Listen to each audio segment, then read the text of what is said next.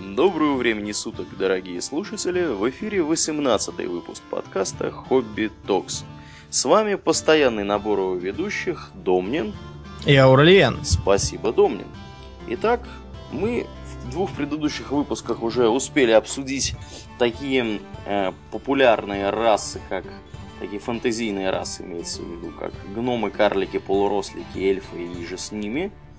И о чем же мы сегодня поговорим, Домнин? Сегодня мы намеревались, вообще говоря, по плану, ну и по логике говорить про орков, но в последний момент у нас произошла перемена настроения, в связи с чем вокруг э, моего дома э, уже четвертый день э, стоит лагерь протестующих орков. Поначалу лагерь выглядел как поле сплошной битвы между орками Вархаммера, всеми остальными и друг другом. Потом проблема была решена ханом орков Асхана, который предложил казнить их всех, кто выше тележной чеки. И это навело порядок. Орки из Elder Scrolls заявили, что они дважды оскорблены, поскольку они технически эльфы и должны были еще в прошлый раз обозреваться. Ну, а орки Властелина колец ничего не говорили, а только орали и бесчинствовали. Тем не менее, их протесты мы не принимаем во внимание. И сегодня мы поговорим о чем? Сегодня Вернее, мы поговорим о демонах во всех их проявлениях. Ну, может быть, даже не во всех, а в тех, что успеем затронуть. Да, так что мы э, уселись поудобнее, начертили вокруг себя пентаграммы кровью принесенного в жертву козла. Козел жил в соседнем подъезде и раздражал меня своим перфоратором каждую ночь. Да, Что ну, же тут... такое демоны, Аурлиен? Э, демоны это вообще понятие растяжимое. Крайне растяжимое. Да, да, это очень, очень трудно ответить на этот вопрос. Я небольшую ремарку сделаю для тех, кто вдруг впервые нас слушает, не знает, чем мы тут несем.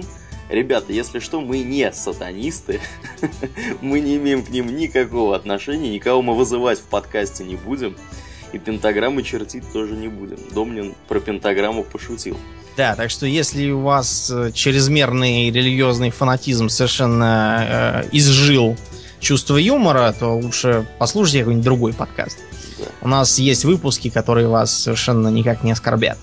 Это в целом, точно. демоны это такие сверхъестественные или потусторонние создания, которые обычно ничего хорошего не несут. А, в самом лучшем случае демон, скажем так, э, лишен моральности в нашем понимании. То есть его обычно интересует не хорошо и плохо, а весело или интересно, или что-то в этом духе. А в разных, подчеркиваю, разных представлениях демоны могут различаться очень серьезно. Ну, например, типичный демон, скажем, в христианстве это что? Типичный демон в христианстве это некое такое существо, которое эм, склонилась в пользу зла. Да, и как оно... правило, после восстания ангелов. Ну да. Во да. главе с сатаной. Тем не менее, далеко не сразу христианство пришло к такому пониманию. Демону до этого еще было плыть и плыть. Само слово демон, если правильнее даймон, а, это такой разумный дух из греческой мифологии. А, очень похоже на выражение гений, только гений это римское, а вот у греков был Даймон. Э, Даймон занимался тем, что склонял людей к разным поступкам. Как правило, разным хорошим поступкам или, по крайней мере, запоминающимся. Например, он дал вдохновение для того, чтобы делать всякие статуи, сочинять поэмы. Но бывало и так, что демон не желал добра своему подопечному и толкал его на всякие гадости. Да, а откуда, собственно, эти даймоны брались, по мнению древних греков? Как вот вообще они появлялись? Появлялись? Или появились? Появлялись. Ну вот, и счита... у, них, у них считалось, что даймонами становятся мудрые люди после смерти, которые э, в силу того, что они при жизни были очень разумными, вот они, значит, поощрялись после своей смерти, станов... становясь даймонами. То есть это, вероятно, пережиток древнего культа предков. Да, да, Я по сути, да, да. Так вот, э, у греков этот образ довольно э, часто использовался в разных произведениях как э, такой двигатель сюжета, подталкивающий кого-нибудь к чему-нибудь. Да, при этом нужно сказать, что эти даймоны, они в представлении древних греков были такими бестелесами товарищами, которые какими-то там телепортическим магическим образом вкладывали свои, э, значит, какие-то пожелания в головы людей, а сами физически нигде не появлялись. Вот. И mm. как бы были такие вот бестелесные создания. Да. Однако, поскольку, хотя европейская и российская, в том числе цивилизации, изрядно базируются на греко-римской культуре, не менее весомым было влияние авраамических религий. А, как самая древняя авраамическая религия, иудаизм, вероятно, был первым, кто привнес такого вот авраамического демона а, в понимании злого духа, который вредит людям по разным причинам. А, поначалу, поначалу демоны в иудаизме были представлены как-то слабо. Связано это было с тем, что иудаизм не с неба свалился, а он развивался очень медленно и постепенно. А, поначалу это была чисто племенная религия. Религия племени кочевых скотоводов. Более того, она поначалу даже не предполагала монотеизма. А, бога называли сперва Элохим, что означает нечто вроде пантеона, просто воспринимаемого как одно целое. А, считается, что имя Яхве, которое в латинизированной транскрипции звучит как Иегова и служит черным целям придурков в рубашках и галстуках, которые впаривают нам свои брошюрки на углах.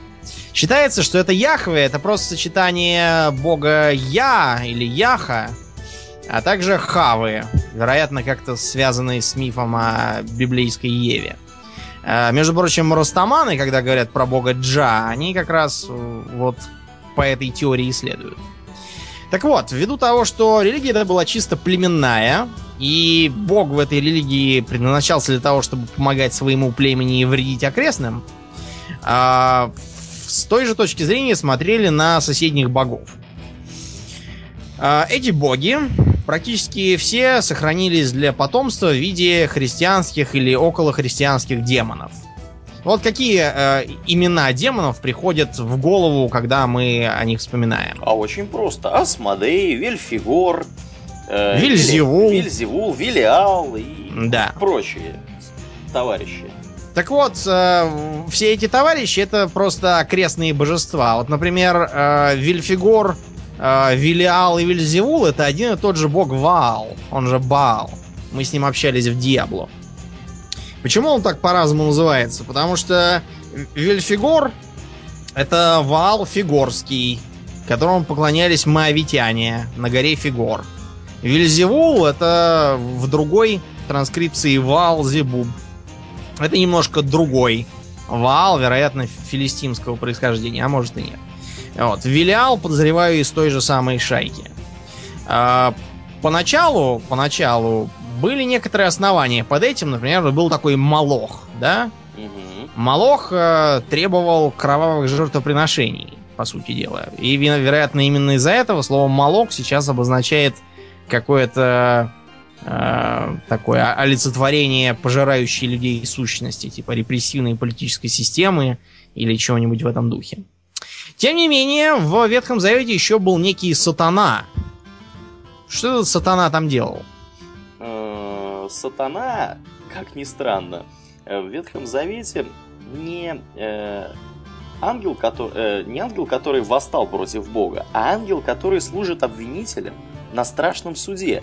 То есть он, его предназначение заключается в том, что он перечисляет грехи душ на этом страшном суде. По-гречески обвинитель будет дьявола, соответственно, его назвали дьяволом. Да. В, да. В, в, в греческой, так сказать, а потом в более поздних транскрипциях.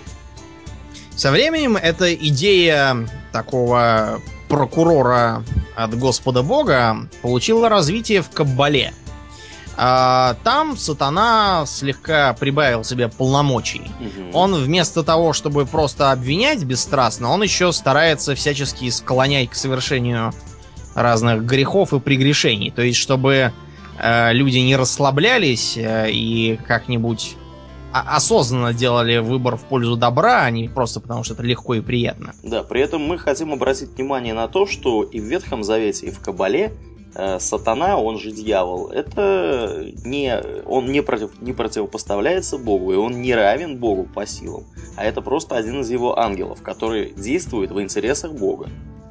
В христианстве эта идея слегка поменялась в том смысле, что сатана восстает против Бога и низвергается вниз. Тем не менее, э, поскольку все, что происходит, делается по воле Божьей, то и сатана тоже восстал по воле Божьей специально, чтобы создать такую вот здоровую конкуренцию за души. А, когда а, разные дурочки цитируют у себя на стене ВКонтакте «Я часть той силы, что вечно хочет зла и вечно совершает благо», она думает, что это такая э, модная ныне концепция э, приятного зла.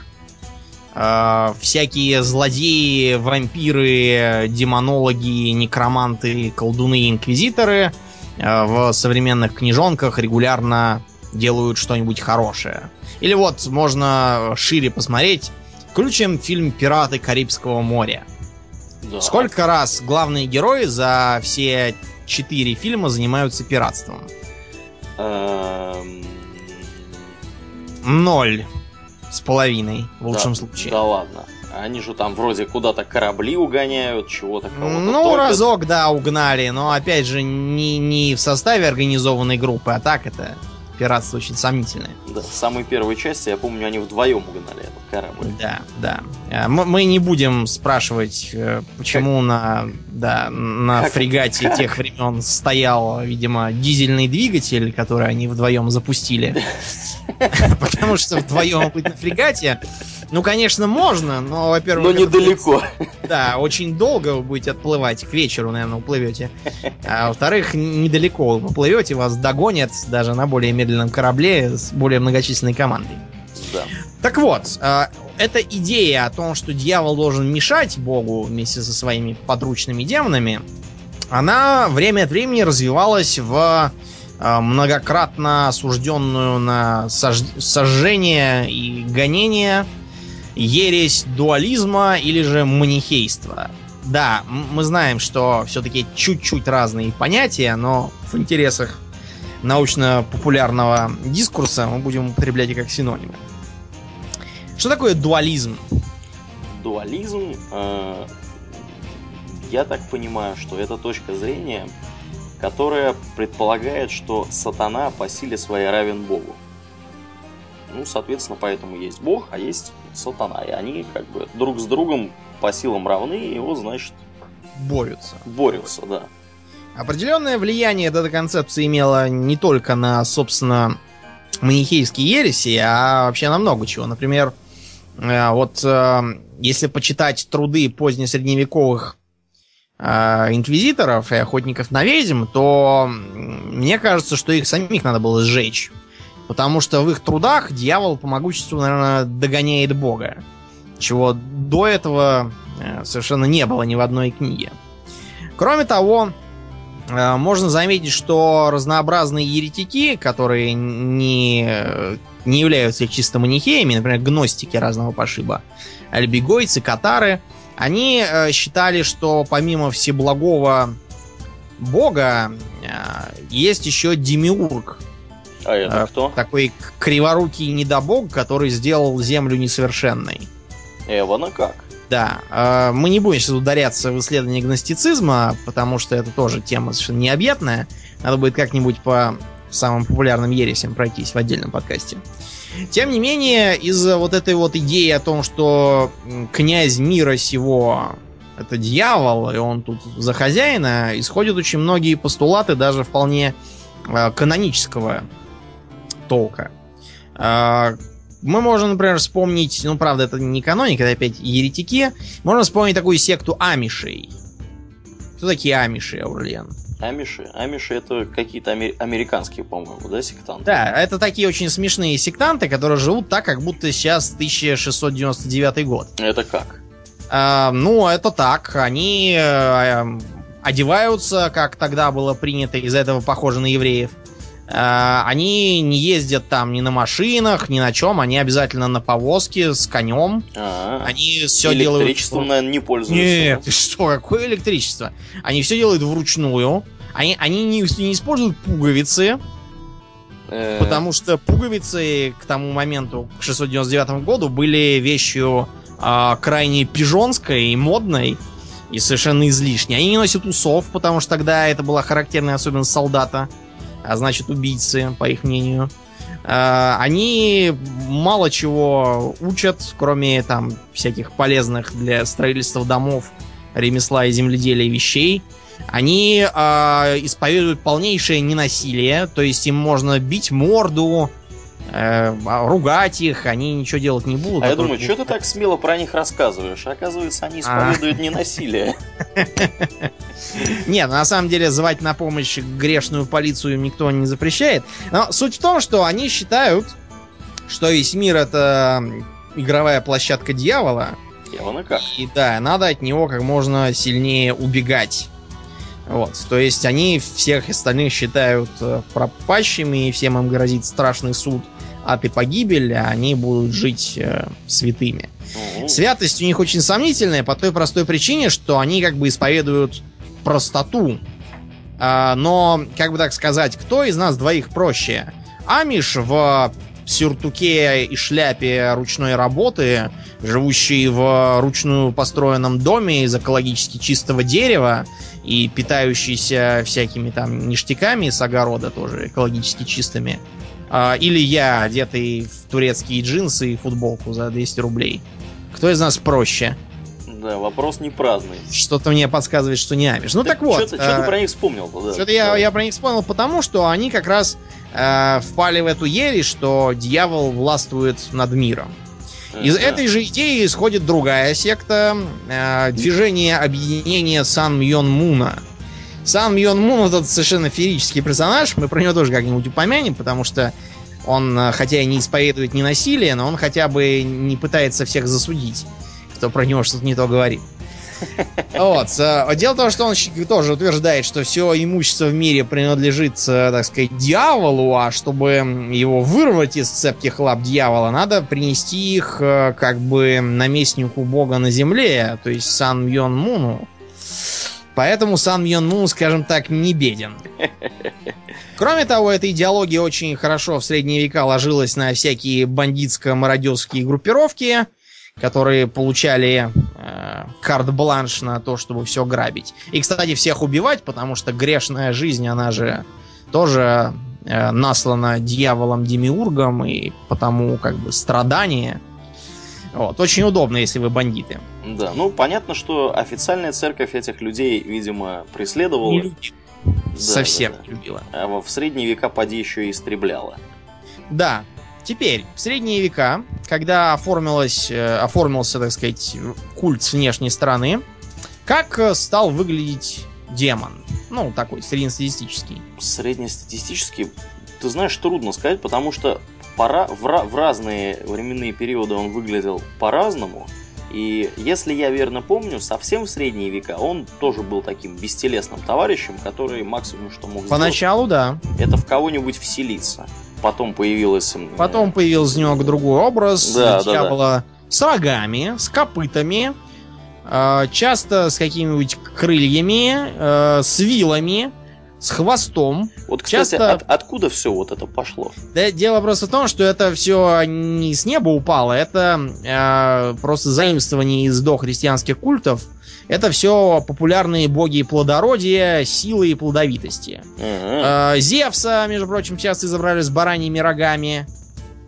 Не потому, что он был баран, а потому, что это считалось э, признаком силы, признаком плодовитости, признаком такой альфа-самцовости и тому подобным. Ну и, соответственно, христиане успешно сделали из всех этих э, языческих богов э, каких-то демонов, да. Демонов, да. Это самый простой способ борьбы с вражескими религиями. Я помню, как читал какую-то статейку где-то полгода назад, где а, автор писал, что вот э, буддизм так хорошо живет только потому, что паразитирует на других религиях. Но я поздравляю с таким тонким наблюдением. Буддизм действительно паразитирует на всем, чем только можно, начиная от даосизма, э, кончая синтоизмом, культами предков и религией Бон в Тибете. Но прежде чем э, решительно разоблачать, автору желательно было бы подумать, где и когда в Библии нарисован рогатый дьявол с вилами. Может быть, про это Иисус говорил что-нибудь? Нет, Нет ничего не говорил. Ничего не говорил. Но, тем не менее, Иисус упоминал про демонов. Да, он с ними даже общался и даже спрашивал, как их зовут. Что они ему ответили на этот вопрос? Э, вот что они ответили ему, я не помню. Я помню, как он с ними разделался. В стадо свиней их выгнал, да? Да, да, да, да, да. Они ему ответили имя нам Легион. И поэтому, когда когда анонимы хакеры куда-то лезут, они везде оставляют сообщение We are Legion. Из-за этого же, между прочим, в Mass Effect персонаж Легион так называется, поскольку он, э, хотя тело физически одно, на самом деле он вместилище сразу всех свободных роботов-гетов. Mm-hmm. Вот, э, когда была создана такая каноническая каноническая фигура демона, э, решили создать и что-то вроде демонической иерархии. Э, схоласты в средневековье вообще очень любили вести бессмысленные, с нашей точки зрения, споры, вроде того, сколько ангелов могут поместиться на острие иглы. Я не шучу. Они годами по этому поводу припирались. И у всех а, выходили, видимо, разные ответы. Да, да. Так вот, э, точно так же э, классификации демонов пруд пруди. И это мы говорим только о католических. Тем не менее, наверное, самая популярная в интернете, как правило, ее можно найти. Э, это классификация Иоганна Вира. Он был большой специалист в демонологии. Э, делятся они у него на 9 порядков, или же чинов. Угу. Самый низший чин 9. Ну, 9 я подозреваю, потому что 9 кругов ада. Девятый чин это а, разные низменные страсти. Инкубы, суккубы. Кто такие инкубы и суккубы, Аурелиан? Инкубы и суккубы это такие твари, которые э, совращали людей, я так понимаю. Да, дело в том, что э, инкуб означает буквально лежащий над, а суккуб лежащая под, ну, вы поняли. Вот. Э, это действительно такие совратители. Что интересно, суккубы в играх выглядят, как правило, ну... Не очень привлекательно. Да, да, да. Пожалуй, даже совсем не привлекательно. Вы в следующий раз поглядите на суккуба, которого вызывает чернокнижник в Вов, и подумайте, предложили бы вы ей пойти к вам домой посмотреть на коллекцию марок или нет? Я нет. И дело не только в кнуте. Так вот, помимо инкубов и суккубов, там еще разные демоны обжорства, пьянства, скопидомства и тому подобных мелких страстишек. Главное над ними маммона. Кто? А что такое маммона вообще? Маммона? Не знаю, что такое маммона. Э, вообще, это попросту богатство. Э, дело просто в том, что это цитата из Иисуса, который говорил, не можете служить сразу и Богу, и маммоне.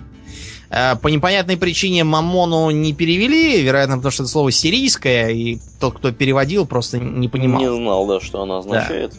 И да, принял и... его за имя собственное. Да. Э, Мамону обычно изображают как безобразно жирную, жадную демоницу. Восьмой чин – это обвинители. Э, они занимаются тем, что внушают людям, что те безвозвратно пропали, что они э, хуже всех, э, им грозит страшный суд, ад и погибель, а потому можно плюнуть на раскаяние и продолжать быть полной мразью. Кто у них за главного, неизвестно. Седьмой чин во главе с Аваддоном. Нет, не тем Аваддоном, который сидит в Оке Ужаса, а с другим. Это агрессивные демоны, они разводят всякие ссоры, раздоры, устраивают войны, провоцируют конфликты, и не дают людям жить спокойно и мирно. Не случайно Аваддон, как правило, навешивается на какого-нибудь особо воинственного предводителя армии демонов. Те, кто имеет отношение к 40к, знают о ком мы. Шестой чин э, это, э, так сказать, э, болезнетворные демоны. Старший у них некий Мерезин, про которого я ничего не знаю. Вероятно, Иоганну Девиру было известно больше. Пятый чин это разные ложные чудотворцы, э, всякие шарлатаны, горос... и так, прочие товарищи. Гороскописты, хироманты и прочие, прочие, прочие. Главное у них по Давиру, не Давиру, а как его, просто Виру, да. Сатана. Что-то мне в голову полез Альтон Девир, или как он там был. Из темного эльфа Сальватора. Ага. Видимо, да. с прошлого выпуска у тебя. Да, что-то у меня в голове засел. Четвертый чин возглавляется Асмодеем. Это такой карательный НКВД. Занимается он, как ни странно, карами злодеем. Хотя по логике он наоборот их должен любить. Ну да ладно. Третий чин э, это отдел стратегических инициатив. Они ничего не делают э, дурного сами по себе, но зато они изобретают всякие вредные вещи. Например, э, игральные карты, игральные кости, самогонные аппараты. Hearthstone. Да, Hearthstone вот тоже. Вообще компьютеры, интернет, все это они изобрели. Да, Социальные да, я, сети. Я думаю, что да, это их, их рук дело все. Да. Главное у них Велиал. Так что все, все, кто нас слушает, скажите ему спасибо за эту возможность. Второй чин — это разные лже-пророки, лже-оракулы и прочие товарищи. А почему прорицание так нелюбимо христианами? Э, вероятно, связано это с еще с э, иудейских времен оставшейся традицией. Дело в том, что иудеи, как известно, сидели на киче в Египте. Некоторое и, время. Да. Более того, они еще и до этого, видимо, в Египте кочевали, поскольку, ну, кочевой народ, он плохо понимает, что такое границы. Те, кто хочет поподробнее об этом узнать, могут двинуть в Саудовскую Аравию посмотреть на тамошних бедуинов.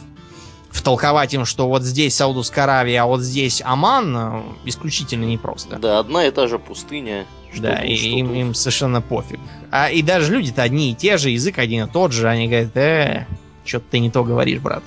Так вот, э, в Египте они еще до этого побывали. Например, Авраам вместе с Сарой там некоторое время тусовался. И очень хорошо жил. Потому что Сара, э, скажем так, общалась с фараоном. Э, так вот, в Египте был очень развитый пантеон, и у него были развитые храмы и иерархия жрецов. Эти жрецы занимались много чем, начиная с лечения и кончая прорицанием. Разумеется, конкуренция лицензированным жрецам была не нужна, и поэтому у них был принцип «ворожей не оставляй в живых». А на это, видимо, евреи насмотрелись и приняли правило, которое можно прочесть в Библии же. Цитирую по памяти. «Не должен находиться у тебя гадатель, прорицатель, ворожея, заклинатель, вопрошающий духов, волшебник и вызывающий мертвых, ибо мерзок перед Господом всякие, делающие это. Ну и, наконец, э, последние, самые высокие, первого чина, ложные боги. Во главе у них, э, собственно, Вельзевулы есть. Мы, э, конечно, понимаем, что в свете вышесказанного вся эта классификация довольно умозрительна, но да уж. это уж схоластика такая была. Чуть-чуть еще про демонов, которых мы не назвали. А, Азазель. Ну, погоди, погоди, это разве не у Акунина была Азазель? да, но у Акунина, вероятно, была как раз поэтому. А, дело в том, что Азазель, вероятно, божество какого-то пустынного народа, а, которое, судя по всему, несло всякие познания, например, владение огнем для своих последователей. А, эту идею потом взяли и повернули так, что Азазель научила всякому, или научил с э, наступлением патриархата все женские боги начали поспешно переделываться в мужские. А, говорили, что Азазель научил только всяким неприятным делам, типа э, пьянства, гулянства, делания нового оружия и тому подобного. Кроме того, э, Астарот из той же серии Астарот это просто Астарта, она же Иштар. Богиня Вавилонская, насколько я помню. Вавилонская богиня плодородия. Да, да, у них там даже врата были в Вавилоне такие, специально для нее. А у Валанда из этого, из Мастера Маргариты, был такой смешной котик с собой. Как его звали? Бегемот его звали. Да, бегемот, вообще говоря, это несколько не то. Это упомянутый в Ветхом Завете такой зверь могучий. Про зверя я как-нибудь этого поговорю, когда будем про бестиарии вести речь. Но потом он как-то мутировал тоже в демона, а с ним вместе туда же отправился Левиафан, который всю жизнь был морским э, животным и ни в какие демоны не записывался. Лилит. Те, кто играл в что-нибудь связанное с миром тьмы, на звук этого имени сразу же навострят уши. Что это за Лилит? Это, судя по всему, была богиня какая-то у шумерцев.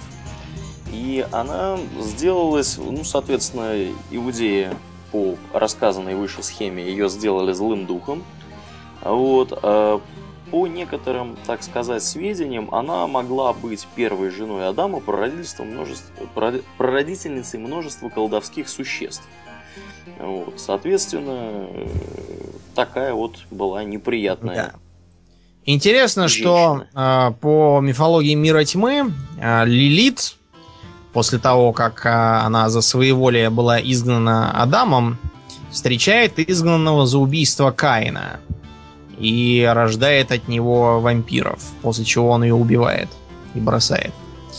Я не очень понял, что там еще было. Я пересказываю так сказать, картины, которые мы видели в галерее на Санта-Монике. Вот так эти демоны, демоны и проникли в вымышленные миры. Первым из вымышленных миров мы упомянем какой. Откуда у всего остального растут ноги? D&D, естественно. Конечно, D&D. В старой, я специально это говорю, потому что сейчас принята четвертая редакция, в которой вся космология полетела к чертям. Я в ней разбираюсь плохо и могу только про старую говорить. А, там было два основных демонических народа. Собственно, демоны, они же Танари, и дьяволы, Баатезу. А, они были друг с другом непримиримыми врагами, поскольку дьяволы Баатезу верили в злой порядок. То есть у них, у них такая вертикаль власти, все делают, что им велят. Э, каждый командует теми, кто ниже него, и кланяется в ноги тому, кто выше него. А у демонов в Тонарии, наоборот, торжествует право сильного, они делают, что хотят. И, и полный хаос. Да, полнейший. Это зло хаотическое, своевольное. Были еще нейтральные злые юголоты, они же деймоны. Э, занимались они тем, что работали наемниками на дьяволов и демонов. Между ними идет постоянная кровавая война. Э, интересное такое мероприятие, которое бесконечно идет с переменным успехом. Э, в него же, вероятно, отправился безымянный из Planescape. Была еще какая-то другая разновидность, некие абериты, которые, собственно, сделали Тонарри. Э, они явно черпались из э, миров Лавкрафта и опасны были тем, что вот они такие вот чуждые и далекие от побуждений смертных. Э, Все это почему так странно называется? Батезу, Тонарри, зачем выдумывать такие слова? Чтобы не вызывать ассоциации плохих у религиозных организаций, в том числе да. католической церкви. Дело в том, что в 70-е, в начале 80-х э, против D&D бушевала целая война, развязанная всякими психопатами, утверждавшими, что это демонические э, какие-то учения, которые побуждают добрых христиан и добрых американцев заниматься черти чем. Да, выходить э, на улицу и стрелять людей, очевидно. Да, веро... нет, тогда была же другая фишка, помнишь, с этим пареньком, который был геем и наркоманом, а заодно играл в D&D. Да ладно. Он, он по своим... из-за этого, да? Да, он по своим гейско-наркоманским делам э, решил покончить жизнь самоубийством, но что-то мне там не удалось. Он испугался последствий и убежал жить к друзьям. А потом, захотев жрать, он все-таки пришел домой. А там уже побывали журналисты, и кто-то там вспомнил, что он играл в D&D, и говорят, это вы случайно не от D&D ли решили самоубиться и сбежать из дому? Он говорит, да, конечно, именно из-за этого, а не потому, что я гей наркоман. А, в смысле, просто из-за этого. И началось. Началось там по телевизору. В школах приходили ФБРовцы и читали какие-то лекции. А, выходил еженедельник uh, Mazes and Monsters, который рассказывал всем о зловредной сущности uh, подлых D&D. В общем, ужас был полнейший. Так вот, э, из этих демонов довольно много подчеркнули другие миры, но в целом в популярных вселенных демоны сильно отличаются от такого упорядоченного, э, упорядоченного баланса D&D. Вот в Варкрафте какие демоны? В Варкрафте демоны вообще безумные. Абсолютно. Они планируют все время вторгнуться в Эзерот, ведут себя безобразно, как-то вот, вот так все у них происходит. Хотя при этом меня всегда занимал, знаешь, какой вопрос? Вот смотри, какой? несмотря на то, что э, ночные эльфы э, по хронологии мира Warcraft примерно 10 тысяч лет назад отразили нападение этого пылающего легиона, а потом его, в общем-то, вторжение предотвратили еще раз в самом недавнем прошлом, почему-то варлоки умудряются э, приходить э, чуть ли не в покое Гороша, э, с компанией с суккубами всякими там, импами и прочими. Как это вообще, как это терпят? А дело в том, что, понимаешь, это одна из игровых условностей. Мы действительно видим, что по улицам ходят табунами демонологи, которые таскают с собой самых разнообразных существ. Э, тут вот, да, такая условность. Но мы, разумеется, понимаем, что в, скажем, в Штормвинде, наверное, не может жить 10 тысяч человек, как там должно быть по лору. Там может жить, ну, человек 100, наверное, все остальные просто не поместятся. Вот, и так далее. Это вот такие условности. Более того, э, есть такая, такой прецедент был, когда сразу несколько маститых авторов фэнтезийных миров отказались от предложения делать мой РПГ по их мирам. Они ответили, что в мой РПГ 90% э, занятий населения это кого-то резать.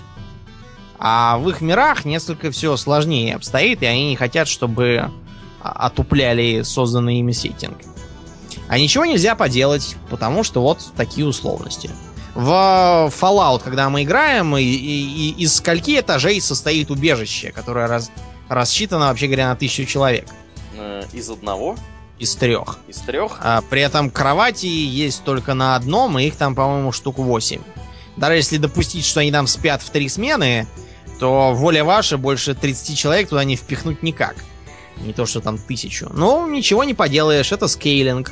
Желающие могут пойти и почитать занятную статью этого самого чеха, который мафию первую делал, по фамилии Вавра. То ли Джейсон он какой-то, то ли кто-то еще.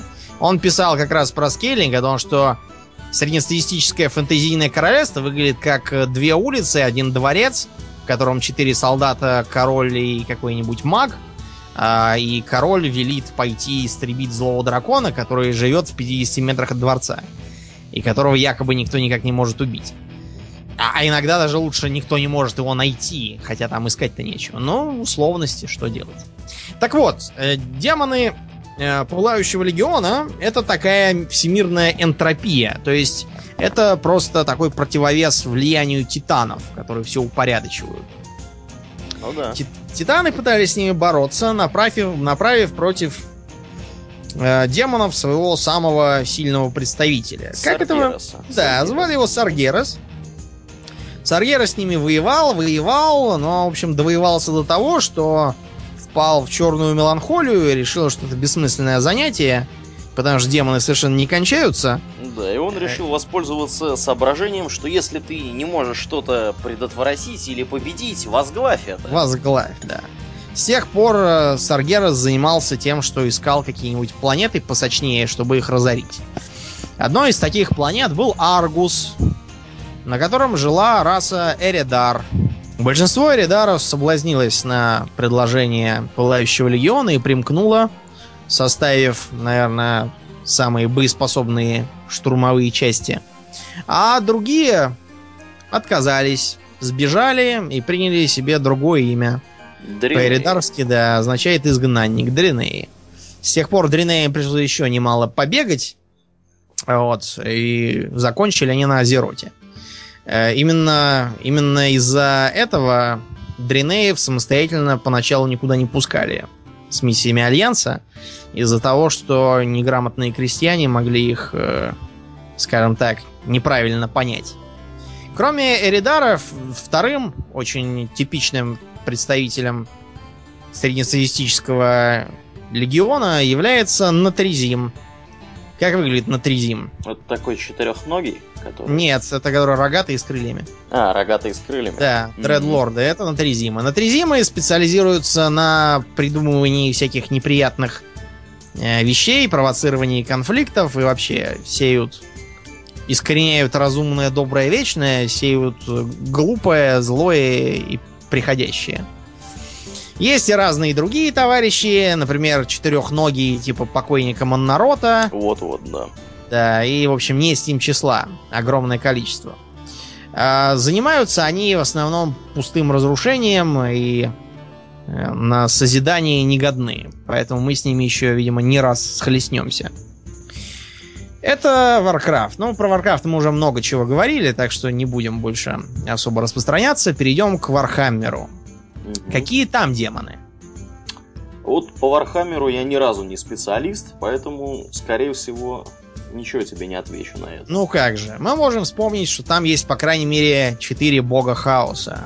Ага. Которым ну, эти демоны, собственно, и подчинены. Ну это да, да. Всякие кхорны, сланы. Да и прочие товарищи. Кто такой Кхорн? Кхорн это бог хаоса, по-моему. Ну, хаоса они все. А чего, чего именно Кхорн бог? Кровавый, Кровавый бог. бог, да, да, да, да. Кровь для бога крови, черепа для трона черепов. Это бог злобы, убийств, разрушения, вражды, воинственный бог. Стоит он, как я уже сказал, на троне черепов – занимается он тем, что коллекционирует новые черепа. Э, как это сделать? Э, нужно натравить своих поборников на врагов, чтобы они погибли. Можно натравить их друг на друга, тоже будет хорошо. Хорнбок бестолковый, агрессивный, нахрапистый, бессмысленный, склонный к насилию ради насилия и уничтожению ради уничтожения. По этой причине дружить с Хорном очень трудно, и заключать с ним какие-либо сделки мы не советуем никак. Не потому, что это плохо, а потому, что это мало, малореально. Он бог бандитов, э, всяких головорезов, мясников, э, берсерков, убийц, уголовников, разрушителей, варваров – его демоны в основном выглядят точно так же, как э, здоровенные создания с э, всякими топорами и молотами.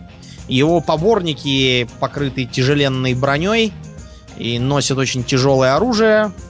А, так сказать, клиентура это совершившие убийства из гнева, разные мародеры, бандиты, очень склонны поклоняться Корну, э, кланы нордов, которые живут в местной Скандинавии и совершают набеги на южные земли.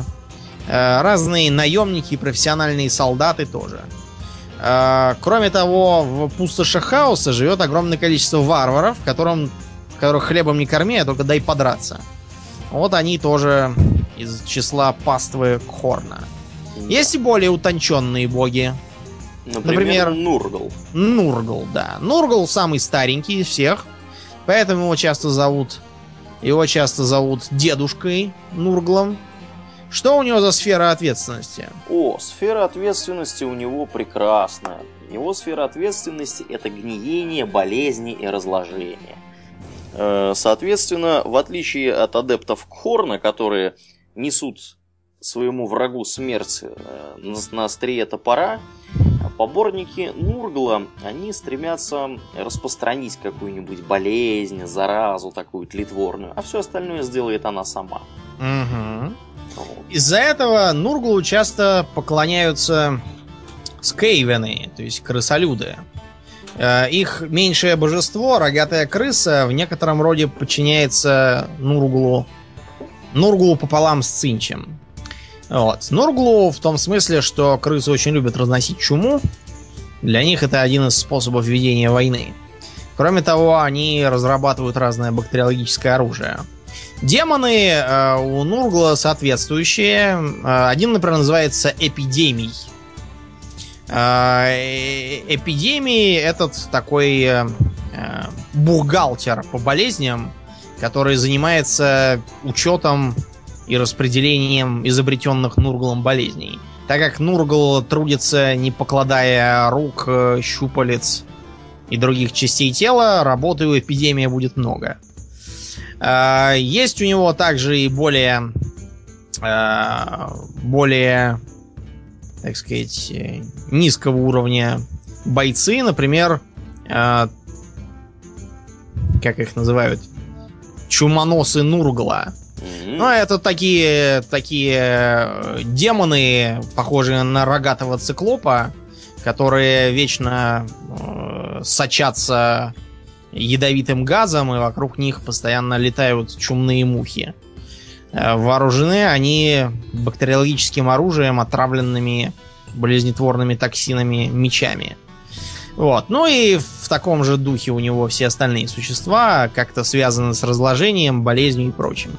Кто склонен поклоняться Нурглу, кроме крыс? Кроме крыс... Хороший а, Очень легко. Тяжело больные, которые хотят перестать страдать, но э, начать э, наслаждаться болезнью. Mm-hmm. Поскольку Нургл никого не лечит, он просто дает такую своеобразную устойчивость к своей чуме. С ней можно жить э, в теории очень долго. Еще про Нургла можно сказать, что у него очень смешные питомцы. Нурглинги, которые вокруг него носятся, такие смешные тварюшки, где-то сантиметров 40 в высоту, которые бегают вокруг Нургла, нападают на врагов и все такое. Он, он, он о них очень трогательно заботится. В частности, э, поэтому его называют дедушкой, потому что они его внучки как бы. Цинч. Это что за бог? Синч – это бог измени... изменений, эм, бог тайных знаний. Он покровительствует не воинам, а чернокнижникам, а также всем тем, кто хочет прикоснуться к таинству древних магических искусств и завладеть им. Да. Ну, соответственно, он является такой вот квинтэссенцией изменений превращений и враждует с Нурглом, вот, который стремится превратить материю в ничто. Да, да. А, как выглядит Цинч? Цинч, ну, выглядит он Никак он не выглядит, потому что он постоянно меняется. Да уж. Он да ни минуты не может побыть в одном и том же виде. Он постоянно постоянно струится, пульсирует магической энергией. А, его создания тоже имеют весьма неортодоксальный вид – он соблазняет обещаниями власти и знаний разных магов, э, ученых, э, иногда всяких там министрелей и вообще любителей э, письменных письменных трудов. Его демоны обычно склонны к магии, ему поклоняются разнообразные колдуны, которых можно хорошо заметить по разным щупальцам, торчащим из разных мест. Вот. У него есть так называемые голубые песцы. Э, это такой у него как раз подвид магов. А, вот. Это Цинч. И, наконец, последний самый молодой бог или богиня. Это как посмотреть. Угу. Слаанеш. Слаанеш – властитель наслаждений. Причем да. наслаждений, как правило, не очень моральных, скажем так. А, она ну, для нас-то она, потому что мы-то мужчины. А, Сланеш соблазняет разным дебоширством, развратом, Э, к ней одинаково могут примкнуть э, и присыщенный дворянин из какого-нибудь имперского или бретонского города, и наоборот, э, бедный крестьянин, которому до смерти надоело тянуть лямку и хочется тоже жрать, пить, спать и ничего не делать, как его лорду. А, реальный мир для последователей Слонеж кажется местом совершенно серым и унылым. Из-за этого они чаще других склонны к безумию и э, впадению в э, берсерковскую ярость.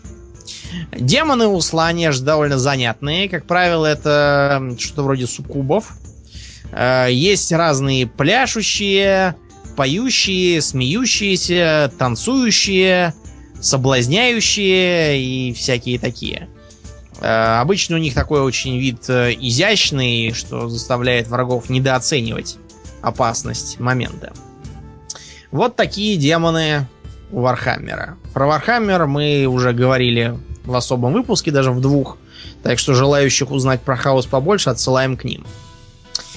Дальше у нас идут не совсем демоны, а то, что их, скажем так, заменяет в мире Elder Scrolls. Да. О чем пойдет речь? Так называемые Даэдра. Да, или правильнее Дейдра. Дейдра. Дейдра это попросту антоним от слова Эйдра, что в переводе с альмерского языка, на котором говорят высшие эльфы, означает, означает «наши не... предки». Да. А Дейдра, соответственно... Дейдра это не наши предки. Не наши предки, да. Эльфы всегда были крайне скромные. А... Ну да. Наши да. и не наши, как все И остальные. не наши. Дейдра это, скажем так, чуждые физическому миру создания. Сказать о них что-нибудь еще очень трудно, поскольку дейдры бывают крайне, крайне разные. Проще всего поговорить не о самих дейдра, а об их князьях или принцах, или принцессах местами. Вот, например, принц дейдра Азура. Кто это такой или такая, Аурлен? Ох, я, ты знаешь, затруднюсь тебе ответить, потому что я в этих дейдрах ничего не понимаю, к сожалению. Азура это обычно она выглядит как женщина в длинном платье, как правило, данмерская женщина. Это дейдрический принц рассвета и сумерек, мать Роз, царица полумрака. А, Азура один из, скажем так, более или менее э, добрых принцев Дейдра. Она покровительствует эльфам, в основном своим подопечным Химером и Данмером. Те, кто играл в Morrowind, могут вспомнить, что Азура принимала живейшее участие в происходившем по сюжету. И в первоначальной заставке говорила «Не бойся, я слежу за тобой». А, обычно а, Азура занимается разными таинственно-магическими вещами, Например, ее артефакт это звезда Азуры. Вечный камень душ, который не кончается. То есть, который можно использовать снова и снова для хранения пойманных душ. А, Баэтия это гораздо менее приятный принц Дейдра. А, его изображают и в виде могучего воина с топором, и в виде такой э, особой женского пола, э, со змеиным хвостом. Напоминает таких наг. Чем знаменита Баэтия? Это князь убийств и обмана, а также заговоров с целью кого-нибудь устранить, с целью незаконного свержения конституционного строя и тому подобных вещей. Боязи очень любят, когда смертные кого-нибудь убивают, э, составляют всякие коварные замыслы, э, ведут между собой междуусобные войны и кровные, кровную месть. По этой причине она всячески способствует в этих начинаниях. Например, э, во времена кризиса Обливиана Баэтия подбивала главного героя на то, чтобы он поссорил э, две семьи, живущих в одной деревне, убив одного из Э, поселян и подкинув нож другому.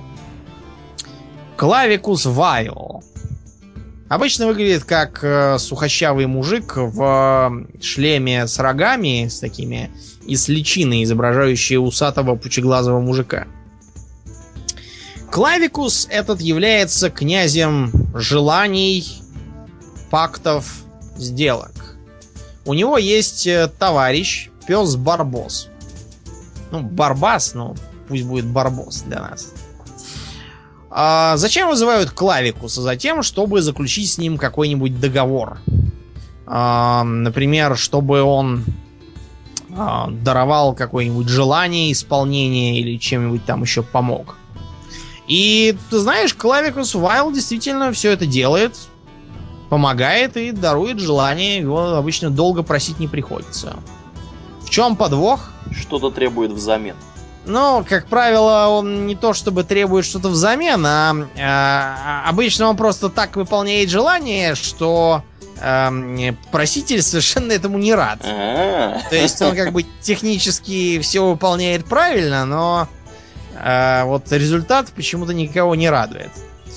А, потом он иногда выполняет все как надо, но в самый неподходящий момент он приходит и говорит, ну ладно, ты как бы э, богатством там или чем еще я тебе дал, понаслаждался, достаточно с тебя, и забирает обратно. Причем момент, как всегда, совершенно неподходящий.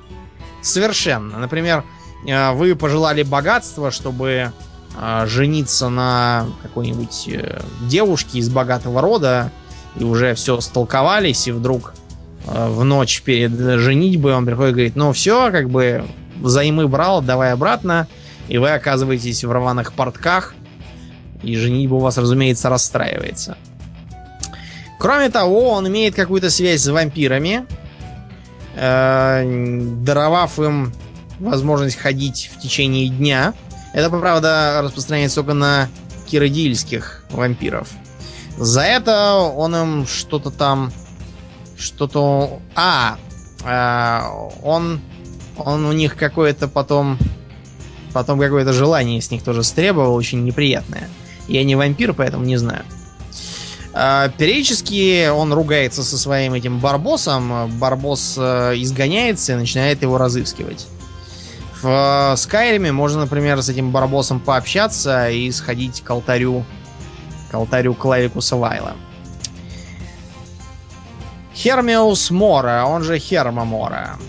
Это доэдрический принц знаний, неизведанного, хранитель книг, запретных секретов, живущий в измерении под названием Апокрифа.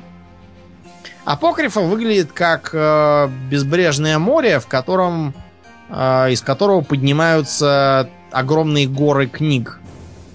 Книг, свитков, э, всяких журналов, бумаг. И они формируют целые острова, которые выглядят как библиотеки. В апокрифе есть информация абсолютно про все.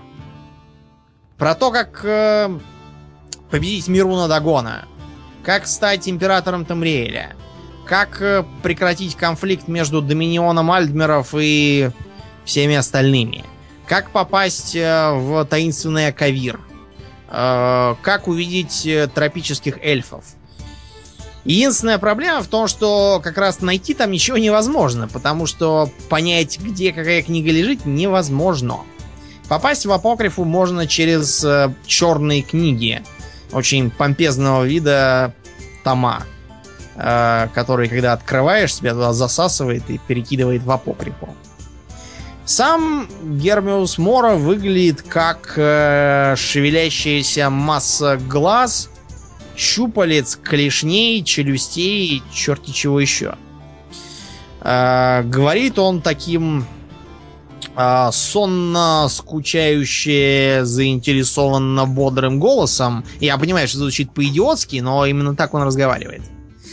Э, как правило, сделки с ним заключают разные книжники, но обычно ничем хорошим сделки не заканчиваются, поскольку Хермиус Мора сам безумно жаждет новых знаний – и ради этого готов на все.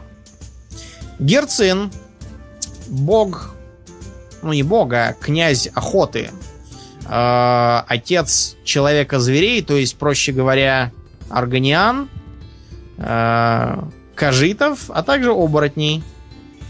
Те э, из э, членов Скайримской организации воинов, кто решил стать оборотнями, после смерти попадают не в Совангард, как все норды, а к Герцину и участвуют с ним в его дикой охоте. С Герцином можно было плотно пообщаться во времена Бладмуна. Это в Моровинде был такой аддон. Шигарат. Доэдрический князь безумия, безумный бог. Выглядит как э, бородатый дедушка с тросточкой. Э, совершенный псих. Э, его последователи тоже полные психопаты. Э, обычно задание он дает в стиле заколоть вилкой самку Нетча или, скажем, прийти в деревню, спросить там о, о пророчестве про конец света. Пророчество состоит из трех частей. Э, нашествие крыс, мор среди скота и э, дождь из горящих собак. Нужно устроить первые два условия, после чего Шигарат сам сделает дождь из горящих собак, э, и все селение в полном составе помешается. Малакат. Малакат это бог э, проклятий, клятв, а также покровитель орков. Дело в том, что он это бывший тринимак, насколько я понимаю, создатель э, арсимеров. Э, в Обливине можно для него выполнить задание. Он недоволен, что э, лорд Драд, или как его там, то ли Дрен, я уже забыл. Драд, по-моему, держит в подземельях огров и заставляет их работать у себя на полях. Огров нужно выпустить, и тогда, когда в следующий раз будете проходить мимо поместья, увидите, что лорд и его жена копают картошку сами под присмотром огров. Очень смешно. Мирун Дагон. Четырехрукий князь разрушений и изменений. Э, дело в том, что Дейдра не могут быть убиты в нашем смысле этого слова, поэтому Мирун Дагон крайне недоволен тем, что он сидит у себя в Обливионе и не может никого поубивать по-настоящему. Из-за этого он постоянно покушается на Мундус, пытается туда проникнуть и всех поубивать. Мифала. Про Мифалу трудно что-то сказать, кроме того, что она таинственна и любит всякие интриги и тайные замыслы. Мифале поклоняется печально известная гильдия убийц Марагтонг. Миридия. Миридия это князь жизни, и из-за этого она считается достаточно благожелательным Дейдра. Э, дело в том, что она ненавидит нежить и некромантов, и по этой причине регулярно объединяет силы с разными вампироборцами и тому подобными товарищами. Малак Бал — это князь доминации. Выглядит как э, мужик могучего телосложения. Он создал такую неприятную болезнь, как Корпус. Да, именно он, а не э, Дагот Ур. Он э, любитель э, порабощать смертных, заставлять их делать всякие неприятные вещи. А также он создал вампиров. Поэтому вампиров часто называют пиявки Малакбала. Намира. Это князь, обычно изображается как женщина. Князь древней тьмы, пожиратель детей. Почему пожиратель детей? Потому что она отвечает за всякие физически отвратительные вещи. Разных неприятных животных, типа слизней, а также за, скажем, поедание трупов. В Скайриме можно изрядно поучаствовать в трупоедских оргиях. Ноктюрналь. Это князь ночи, воров, воронов и удачи. Несмотря на то, что э, Ноктюрналь дружит с ворами, ее постоянно кто-нибудь обворовывает. Не было, по-моему, еще ни одной игры в основной серии, в которой бы Ноктюрнал счастливо владела своим имуществом, его постоянно кто-нибудь что-нибудь украл. Из самых знаменитых можно вспомнить Серого Лиса, укравшего ее капюшон из-за этого пропавшего из свитков древних и потерявшего свою прежнюю жизнь. Периид выглядит как дракон. Это князь чумы, а также почему-то э, почему-то разных приказаний. Почему приказания, я так и не понял. Как правило, э, его последователи любят разные чумные зелья и стараются чем-нибудь болеть, не переставая.